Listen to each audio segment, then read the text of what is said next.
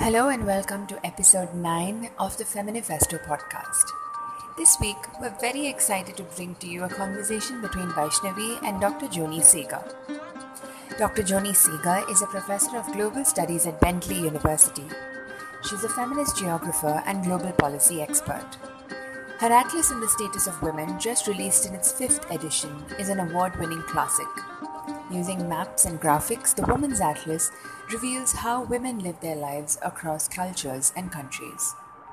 Professor Seager has achieved international acclaim for her work in feminist environmental policy analysis, the environmental costs of militaries and militarism, and gender and climate change. Professor Seager is the author of many books, including five editions of the award winning feminist classic, The Women's Atlas, two editions of the State of the Environment Atlas, and Earth Follies coming to feminist terms with the global environmental crisis. She has been an active consultant with the United Nations on several gender and environmental policy projects, including consulting with the United Nations Environmental Programme on integrating gender perspectives into their work on disasters and early warning systems, and with the UNESCO and the Division on Economic and Social Affairs on gender and water policy. Thank you so much, Dr. Seager, for joining us on the Feminifesto podcast today. It's my pleasure entirely. All right, to start us off, can you tell us what it means to be a feminist geographer? Ah, that's a great question. So, geographers, as I'm sure you know, um, study how societies and people and structures exist in space. Mm-hmm. Um, and space meaning both human um, created space as well as natural environments.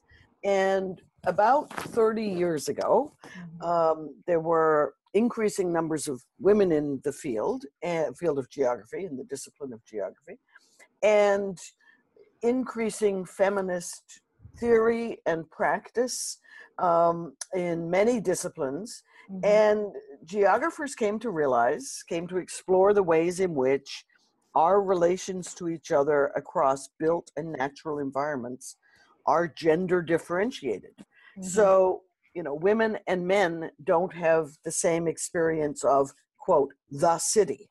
You know, if you asked women, right. um, even specific questions about uh, violence, that's a very big issue for women in urban environments everywhere in the world. Women and men see the city differently. They use the city differently. They have different access and different problems in navigating urban environments. So, mm-hmm. from that premise that environments and environmental relations are gender differentiated, we now have a huge field of feminist geography. Mm-hmm. It's now one of it's now one of the largest subfields of the discipline of geography. Right, and it's really interesting because it's not a very widely spoken about field in the sense that we speak about activism when it comes to feminism or we speak about research and academics. But feminist geography is i think starting to become more and more uh, well known. Well I, I, think it is. I think geography in general is becoming more appreciated in part because Definitely. it's such an interdisciplinary discipline. So um, people do things do research in geography that span a wide range of what might be in other disciplines, subfields, or mm-hmm. particular areas of research. So we are very um, uh, open field in terms of research interests. Mm-hmm. Yes. So, um, coming to your latest book, The Women's Atlas, can you tell us more about what inspired you and gave you the idea to write and develop a Women's Atlas? Yeah, well, the Atlas, uh, the first edition of the Atlas, believe it or not, was in 1986. Mm-hmm. If that doesn't make me feel old, I'm not sure what does. but, um, and it came out of the frustration that, in fact, we were just uh, talking about that as a geography graduate student, mm-hmm. um, I found no home for my feminism within my discipline, or I found very little kind of reinforcement of my feminist interests that I was pursuing outside of my formal studies. Mm-hmm. Um, and uh, we were kind of on the cusp in the mid 1980s, the cusp of bringing feminist um, uh, inquiry and feminist curiosity into our discipline. And a new atlas came out of England called the State of the World Atlas, yes. which was unlike any atlas that had existed before. You know, atlases used to be these huge, hardback, heavy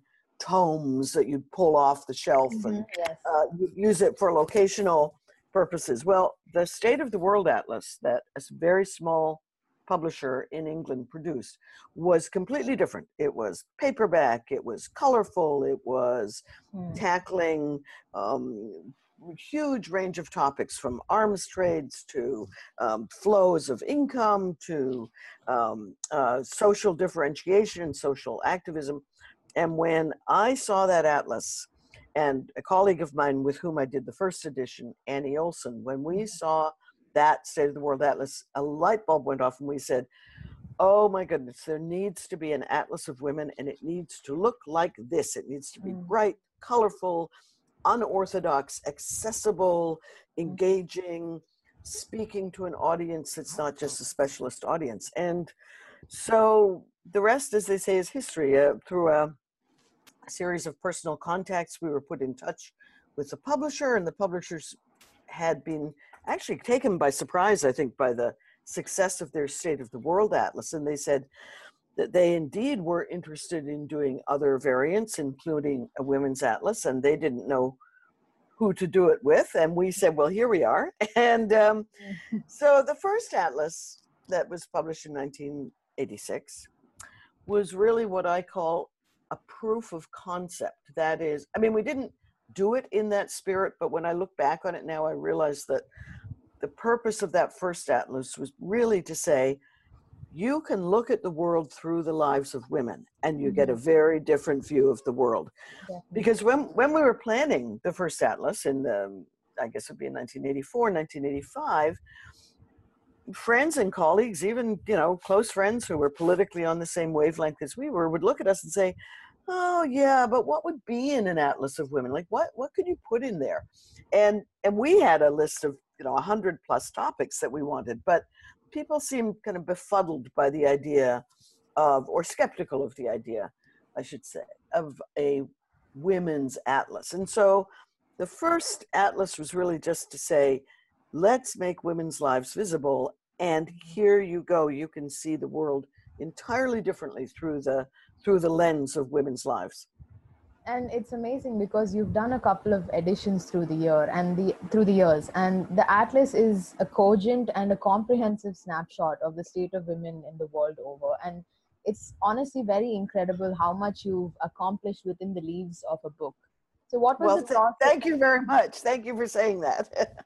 Uh, thank you for publishing it. It's it's truly amazing. Can you tell us more about the process of what it was like putting it together were there any particular challenges that you faced? And what kind of differences have you observed throughout the years?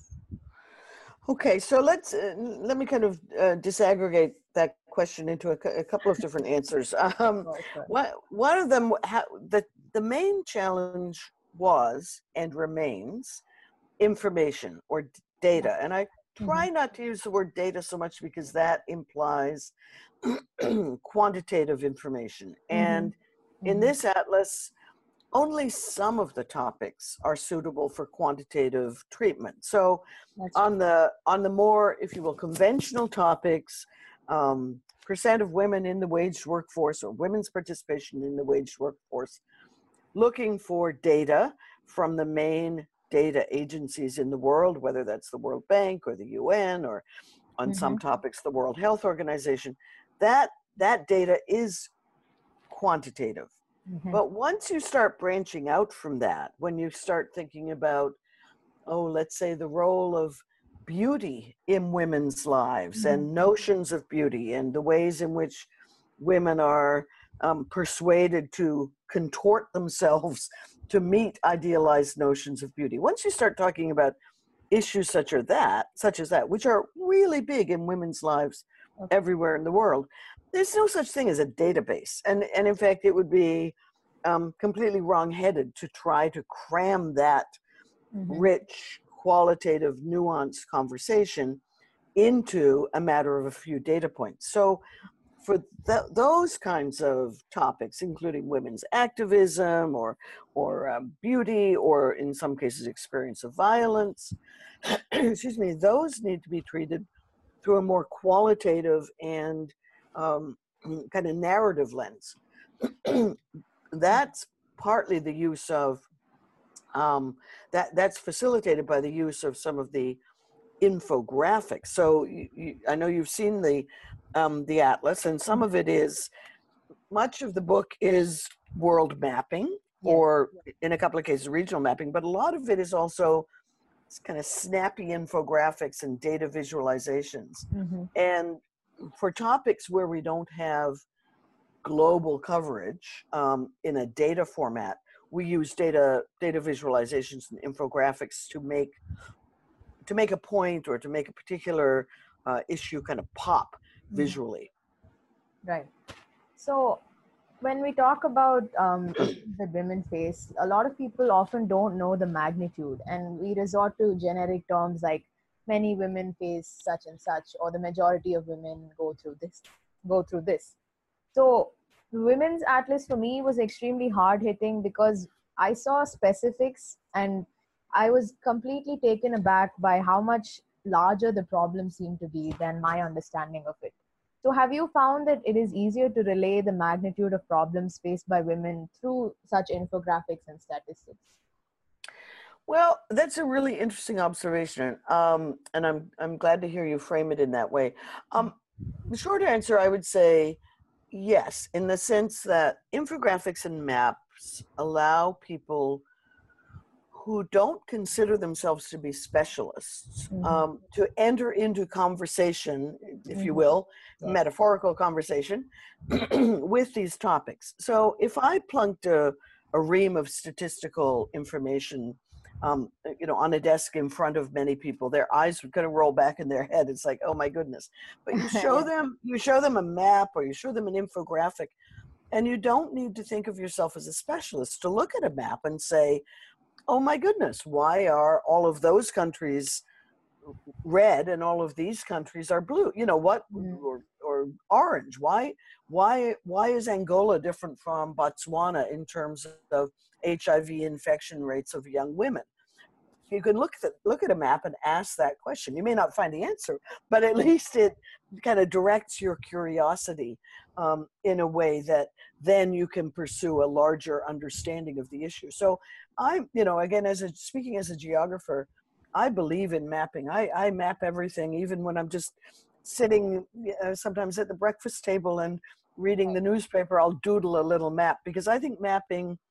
Um, it's not only that a picture is worth a thousand words, but mm-hmm. mapping allows patterns and both similarities and differences to turn up at the same time and that's really right. important because we don't we don't just want to say everything in the world of women is x thus and such whatever mm-hmm. it is. Mm-hmm. we want to say where are the commonalities and where are the differences and a map or a visual information in my mind mm-hmm. absolutely makes that immediately apparent definitely so, do you believe that a feminist data collection process or a feminist analysis of data of all kinds, big data included, is possible?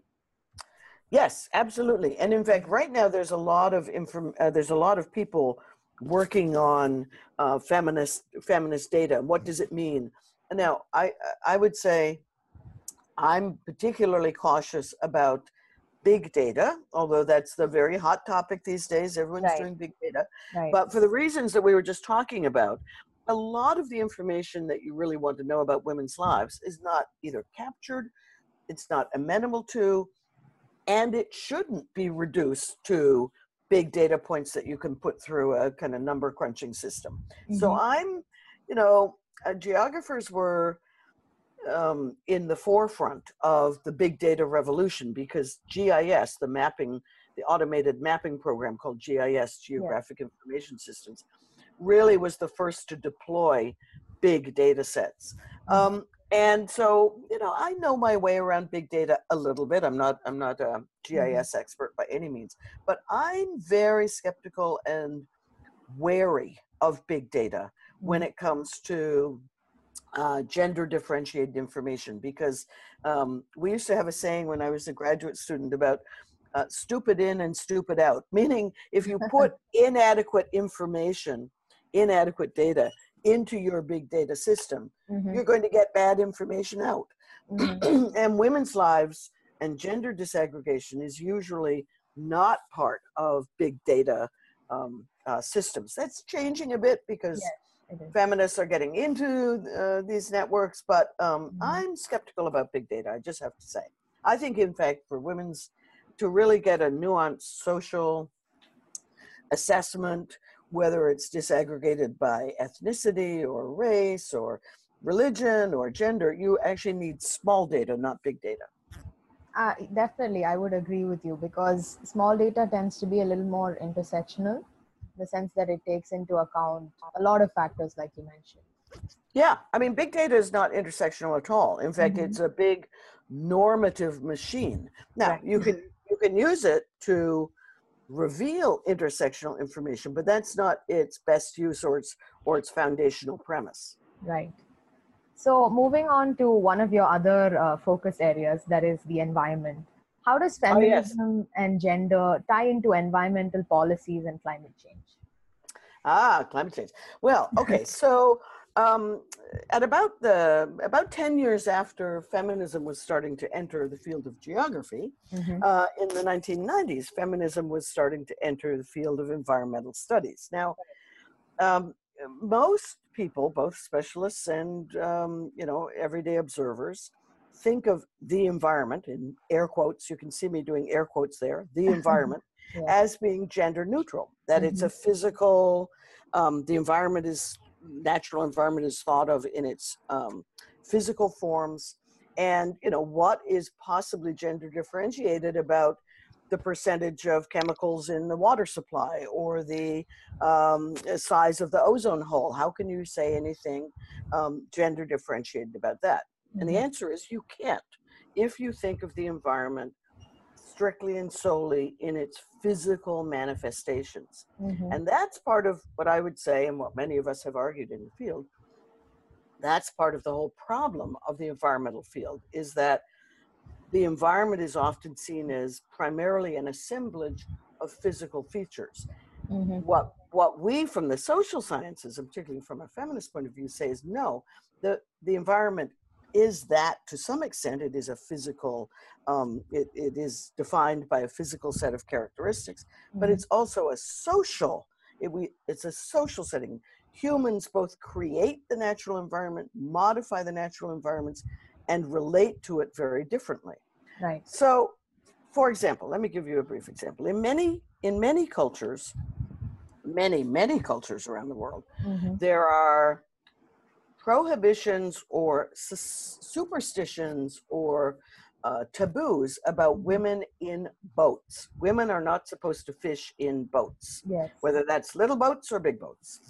And so, in many systems where, where there's artisanal fishing, it's men who do the fishing and women who in the open ocean, and women who do perhaps shoreline fishing or and or do marketing of the fish that the men bring in from the open ocean. Right. So if you just take that as a kind of understood premise in many, in most of the world, Mhm. and if you asked women who are doing their uh, work in the coastal um, ecosystem, if you asked them what's happening with climate change, are there environmental changes, what's happening with uh, perhaps the uh, small fish, uh, the, the uh, small fry fish supplies, they would give you one answer. Mhm. Then, if you asked men who are out in the open ocean what's happening, what's changing, they would give you a different answer. Mhm. And if you only asked men, or if you only asked women, you would not have a good understanding of what's going on in the ecosystem. That is, men and women are literally socially and physically situated differently in relationship to the environment. So if you take if you take that example, which is a very literal and specific example, and kind of open it up, Mhm. you can see all kinds of ways in which um, uh, the socialization and the social norms and the social expectations of masculinity and femininity, of men and women, mm-hmm. means that women and men have different relationships, feel different impacts, have different perceptions of, and have different needs of their relationship to the environment. Right. And so, so feminist environmental work is a, aims to reveal and make visible those gender-based differences in relation to the environment. Mm-hmm. Um, one of the first kind of re- research, one of the earliest research trajectories mm-hmm. um, into feminist environmentalism was to look at impacts. So we know that in natural disasters, men and women often have very different um, experiences of natural disasters and wildly different uh, death, death and injury rates. Um, yeah. I mean, in the um, terrible tsunami um, in 2001, uh, death rates for women were three to four times that mm-hmm. of men. But pretty much every natural disaster, quote, natural disaster you look at, um, you have very um, highly gender differentiated um, mm-hmm. death rates. And so that impact analysis to say that men and women feel environmental change or environmental problems differently was in some ways the easiest entry point because it's the most visible you can actually you can literally see it you can mm-hmm. um, kind of count the uh, impacts of these disasters and so there's been the greatest amount of work in feminist environmentalism is on impacts, um, the mm-hmm. dimension of women and men feeling environmental change or environmental conditions differently. But increasingly, feminist environmentalism is also kind of opening a wider lens and saying, hold on, it's not just impacts, it's drivers. What's making environmental change? What kind of um, uh, commitments to what kind of industrial systems mm. uh, or literally drivers who's driving the cars that are uh, propelling our climate change problems right. um, uh, or consumption practices those are gender differentiated so it's not just the effects of uh, environment that are gender differentiated but actually gender norms create from the beginning mm-hmm. um, environmental change and and and, and gender analysis feminist analysis and gender differentiated analysis is critical in understanding why we have environmental problems in the first place not just what the effective environmental problems are. Right. So in your view what would a feminist solution look like for the spiraling environmental disaster well, the first thing is you need to have uh, different voices at the table. And I know everyone always says that, but it's mm-hmm. critically important because, again, to go back to what I was saying earlier, if you only ask geochemists what's going on in the chemistry of the oceans, you will have one lens on what's happening in the environment, but it's not the only lens, or even perhaps in many cases the most important lens. So you have to have different disciplinary perspectives, different um, uh, experiential perspectives, um, uh, different sets of knowledge, all sitting at the same table to come up with environmental policies and mm-hmm. um, environmental commitments that are both sustainable and if you will, um, sensible, sensible to the wide array of interests that are represented in um, trying to uh, make uh, environmental change uh, for the positive. Um, so that's the first thing is we've got to stop, you know, we collectively have got to mm-hmm. stop thinking that it's only the physical scientists who can tell us accurately about the state of the environment. We need to bring social scientists in, we need to bring feminist perspectives in, we need to bring poets to the table and uh, sociologists and philosophers. Mm-hmm. And so far, our expert pool, the expert structure of environmentalism, environmental things, is very narrow. It's it's really a narrow expert pool, and we need to widen that up. Mm-hmm. So you know, bringing feminists and feminist knowledge um, into the conversation is not it's not a magic wand. I mean i'm not saying feminist analysis is going to solve our problems or change the world but you won't mm. have sustainable change if you don't bring different perspectives and gender perspectives into environmental conversations. Mm-hmm. yes. So i want to talk a bit now about the current political climate across the world and the us as well so, given oh. this current political climate, where women are struggling to fight for their most fundamental rights. How do you think a woman can make sure that her voice is heard? Well, I think that one of the, you asked me earlier, and I don't think I, uh, I, I don't think I answered it. You asked me earlier what are what's one of the kind of change points that I've seen, and one Right. of the change points that I've seen, and, and to answer this current um, question, uh, is that women's activism has become much more visible, Yes. much more transnational, Mhm, much more intersectional, mhm. and much more and, and kind of faster communications partly to do with social media um, uh, but also we as feminists i think we've become more sophisticated in our approach to um, uh, feminist problem solving and Mhm. i think visibility is a major major piece of that i mean Mhm. um, 20 years ago people were not openly talking about violence against women or uh, rape or rape Mhm. cultures. And now I know in India there's enormous activism Right. around violence against women. Um, the Me Too hashtag Me Too movement has kind of whizzed around the globe Yes. um, as well. Those kinds of um, those kinds of feminist um, solidarity actions are absolutely critically important and they're just getting stronger and stronger. And secondly i think that feminists are bringing and relatedly i should say feminists are bringing topics into public conversation that were previously considered to be not appropriate for public conversation. So the problem with toilet provision Mhm. again i know this is a, an active issue under discussion in india and there's been in Mhm. india tremendously powerful right to pee movements and in fact we have a we have a map on that a spread on that in um, in the atlas uh, Mhm. but um, you know again 10 years ago people were not in open policy conversations talking about toilets or the right to pee and now they are and um, part of that is peeling back the um, uh, the notion that there, there are private things that shouldn't be talked about in public, let alone policy or government settings. And feminists have brought that to the into the open and said, no, this is a public policy issue. This is a public health issue or um, a public concern, and that is extraordinary. That Mhm. probably um, that is probably one of the most powerful changes that I've seen. Is that we're not women are not satisfied to say, oh, that's a private issue. We can't talk about menstruation. We can't talk about toilets or sanitation. It's like Mhm. no, we're going to talk about it, and we're going to make the men in power talk about it and think about it. Mhm. That's extraordinary. That's an extraordinary change.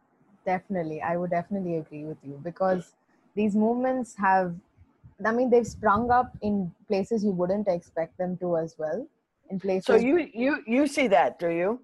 yes i think so because in india um, things like gender-based violence sexual harassment rape are extremely taboo but the me too movement was extremely surprising because so many women came out with their stories and they were taken seriously because the men were held accountable and they were you know they were actually punished and some were taken out of their jobs So Yeah. I, I felt that was extremely um, a good surprise Yep.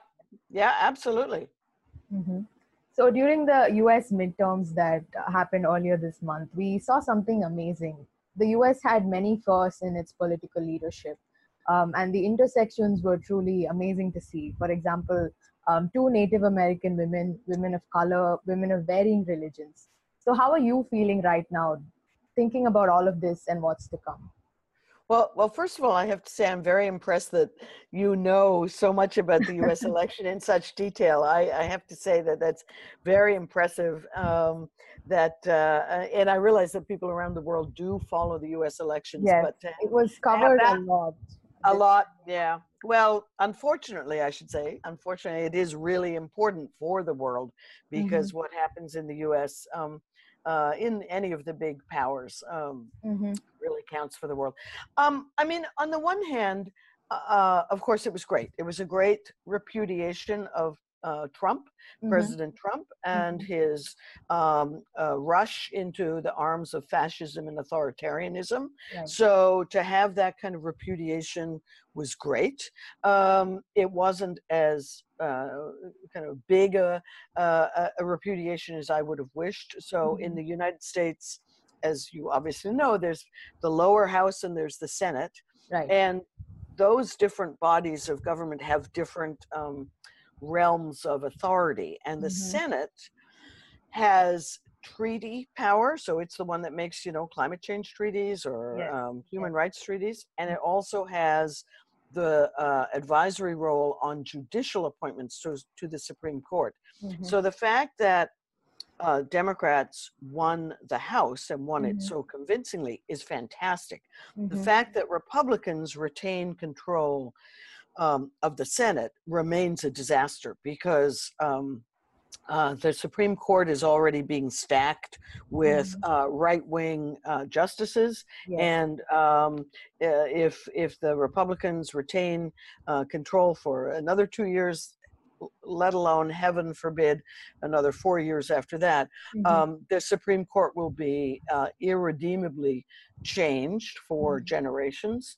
Uh, so I'm really worried about that. Um, and as say the uh, the treaty making um, uh, powers of the Senate are really important.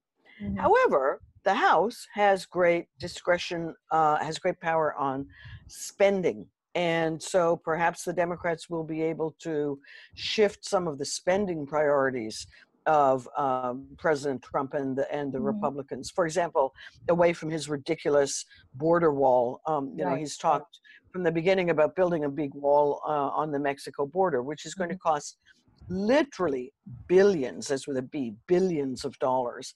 Mhm. Um, and uh, you know, despite his bluster that oh he was going to make Mexico pay for it, which is completely ridiculous and always was completely ridiculous. Mhm. Um, in fact, if he gets uh, authorization to build this wall, it will be uh, billions and billions of dollars out of the um, domestic budget in the U.S. Mhm. And that's that kind of spending can be controlled by um, the Democrats, and so there's the Democrats in the House. So there's tremendous importance to the fact that the Democrats do now have control of the House. Um, I I am uh, not particularly optimistic, but I'm guardedly willing to be optimistic. Is is is that is that tentative enough for you? Yes.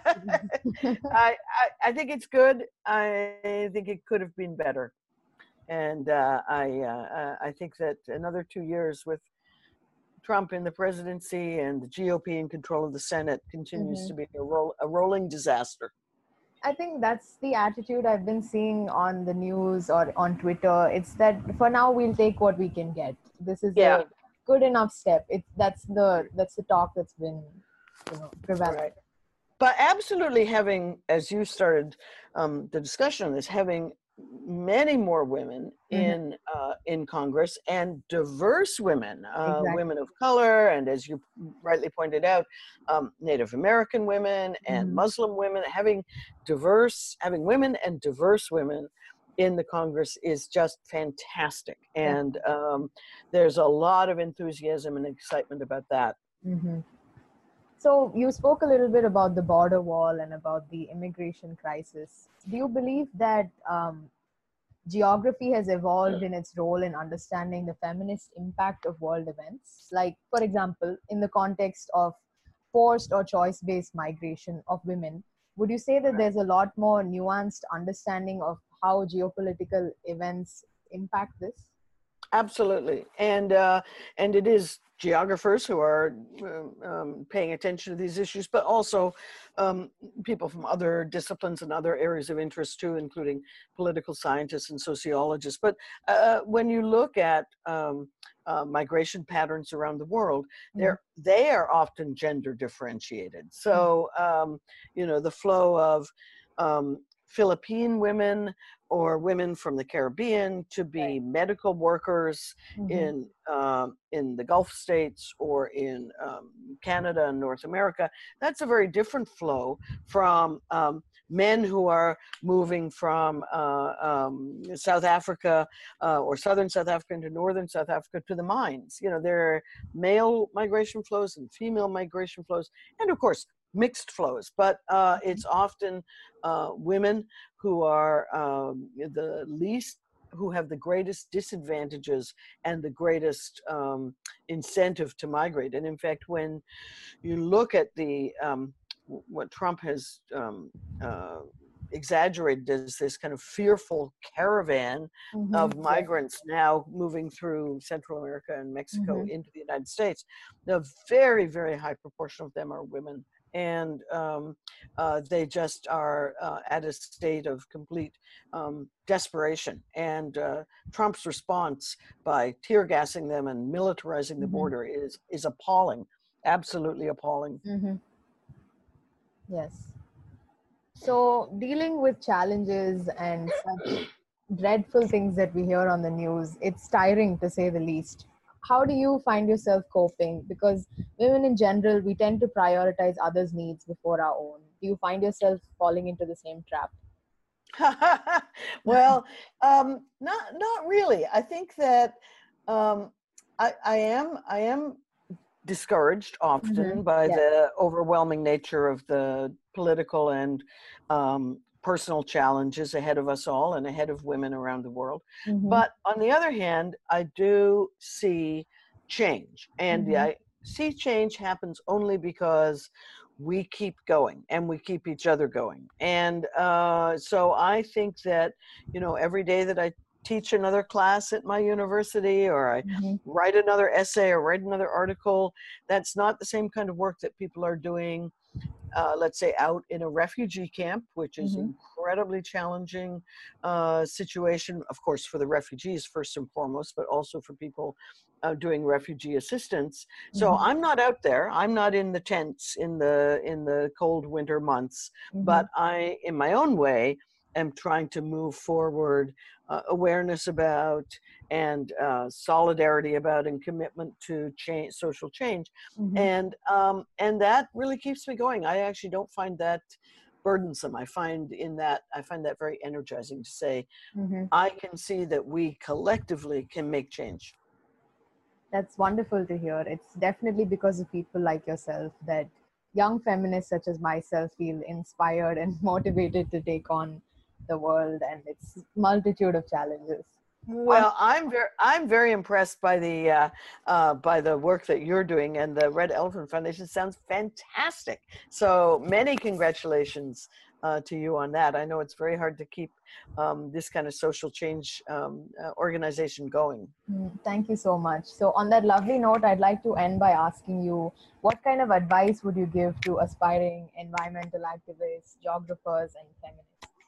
Ah, uh, my advice is create solidarity groups. Find your allies and keep them close. Keep Mhm. them close to you. Whether that's intellectual allies, meaning people who are working on the same issues from similar perspectives, or whether it's kind of social change allies. We absolutely can't allow ourselves to be isolated or kind of split off from each other. It's really important to form um, um, alliances, whether that's just two people talking to each other. I'm not necessarily thinking of alliances in some grand Mhm. uh, term, but um, uh, don't think that you can or should be doing this work by yourself.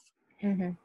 Uh, all right. So thank you so much, Dr. Seager, for being with me here today. It was an extreme honor and pleasure to be speaking to you and hearing your views and thoughts and experiences. And I'm sure that just like me uh, and Keerti, our listeners will be extremely inspired and motivated by the work that you do. Well, thank you very much, and thank you for your work. And let's keep in close touch Yes. about about all kinds of things. Thank you so much.